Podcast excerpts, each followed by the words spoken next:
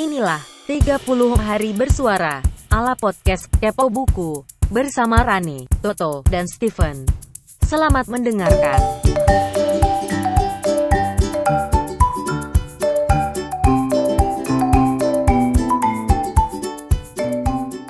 Ya, giliran gue lagi Rane Hafid buat ngisi 30 hari bersuara ala Kepo Buku. Teman-teman 30 hari bersuara ini adalah gagasan dari komunitas The Podcasters Indonesia yang menantang para podcaster buat mengupload satu episode podcast setiap hari selama bulan Desember dengan modal satu kata kunci yang sudah disiapkan setiap harinya. Dan hari ini gua kebagian kata kunci kreativitas. Eh, asik banget. Gue seneng banget. Begitu pertama kali gue tahu, wah hari ini gue dapat kata kunci kreativitas.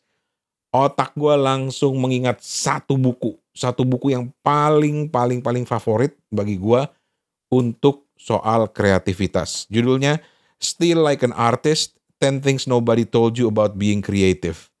Still Like an Artist: 10 Things Nobody Told You About Being Creative. Penulisnya namanya Austin Kleon dan ini buku bestsellernya New York Times dari tahun 2012 lah. Dan wajib kudu dibaca buat lo yang selalu bertanya-tanya gimana sih ya jadi e, caranya jadi kreatif gitu. Iya gak sih? Pernah gak sih lu bertanya seperti itu? Pernah gak sih lu dengar kata-kata, wah gila kreatif banget lu men. Atau gila nih karya kreatif begini nih. Wah film ini kok kreatif banget ya. Kreatif ini, kreatif itu, kreatif ini. Emang apa sih kreativitas? Kalau ngomongin definisi bakal panjang sih. Panjang. Lu cari di internet, lu cari di Wikipedia, banyak semuanya istilah-istilah atau definisi kreativitas. Tapi buat gua kreativitas itu lebih kepada sesuatu yang unik, beda dari yang lain, orisinil. Tapi menurut si Austin Kleon, beda dan orisinil itu relatif karena dia percaya di dunia ini sudah nggak ada lagi yang baru. There is nothing new under the sun.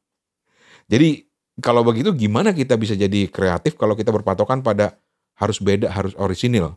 Nah, di bukunya Mas Austin Kleon ini dia uh, apa ya? Uh, membagi apa yang dia tahu soal urusan menjadi kreatif dan itu dia bagi menjadi 10 poin.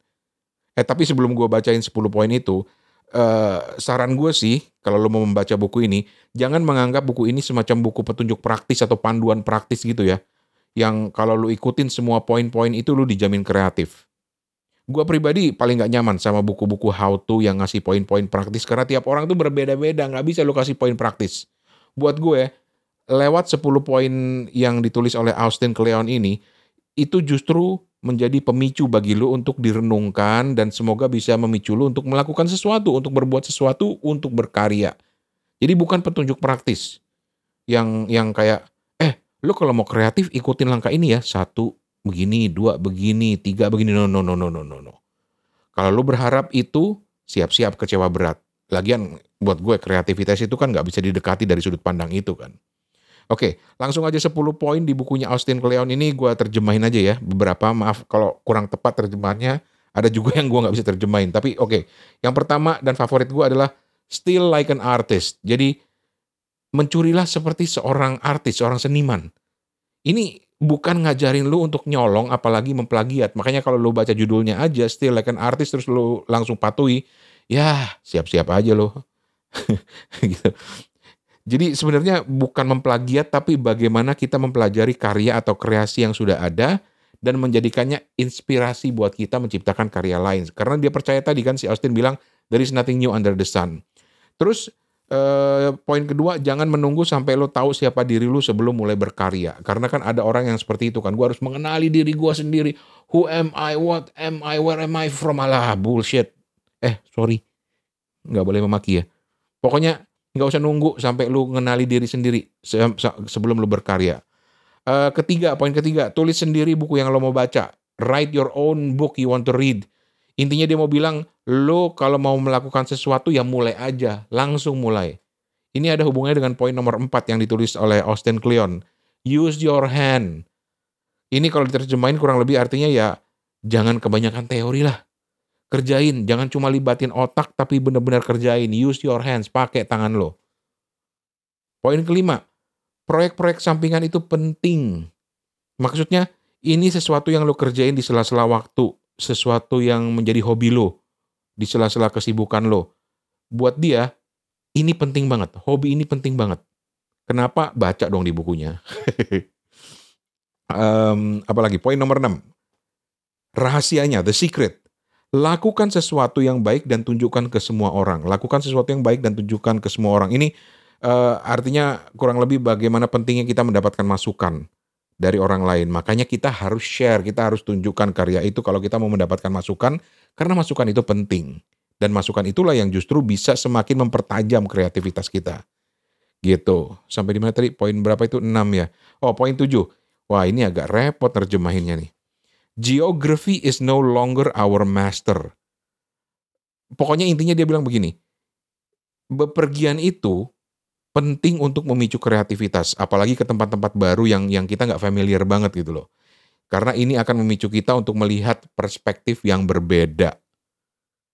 Itu poin 7. Poin berapa sekarang? Oh 8. Poin 8. Jadilah orang baik. Dunia adalah sebuah kota yang kecil. The world is a small town, dia bilang gitu. Ini sih menurut gue nyindir mereka yang kelewat kompetitif sampai saling menjatuhkan gitu. Padahal kita itu justru harus saling mengapresiasi.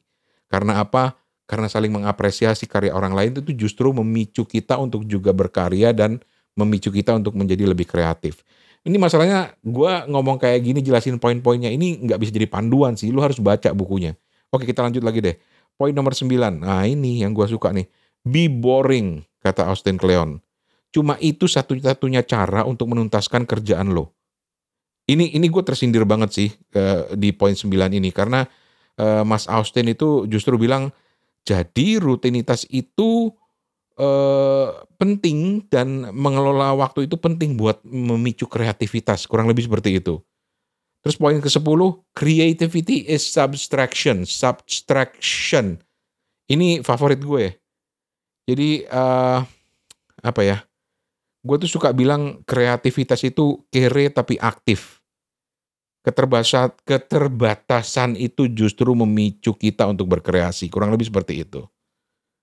Nah teman-teman 10 poin ini seperti gue bilang tadi nggak bisa lo ikutin plak plak plak plak plak gitu. Lo nggak bisa asal terima gitu loh. Karena jujur aja gue heran sekarang ini banyak orang yang minta diajarin sesuatu itu dari A ke B ke C atau dituntun dari oh begini yang pertama begini yang kedua begini yang ketiga begini nggak bisa. Bukan itu poinnya. Lu kan bukan robot bro robot itu bisa gantiin kerjaan manusia. Bahkan konon ada robot yang misalnya bisa nulis berita gitu. Tapi robot itu sampai kiamat menurut gue nih ya, sampai kiamat robot itu nggak akan bisa mereplikasi kreativitas manusia. Ini menurut gue ya. Jadi buat gue, lu harus baca buku ini dengan sasaran untuk memicu otak lu, untuk men-trigger otak lu supaya menjadi kreatif. Buku ini jadi ngingetin gue sama istilah yang sampai sekarang gue nggak terlalu suka sebenarnya yaitu ATM, amati, tiru, modifikasi udah overrated banget gitu. Amati, tiru, modifikasi. Menurut gue istilah ini justru lebih banyak disalahpahami dan memicu orang untuk jadi ya itu tadi untuk jadi robot.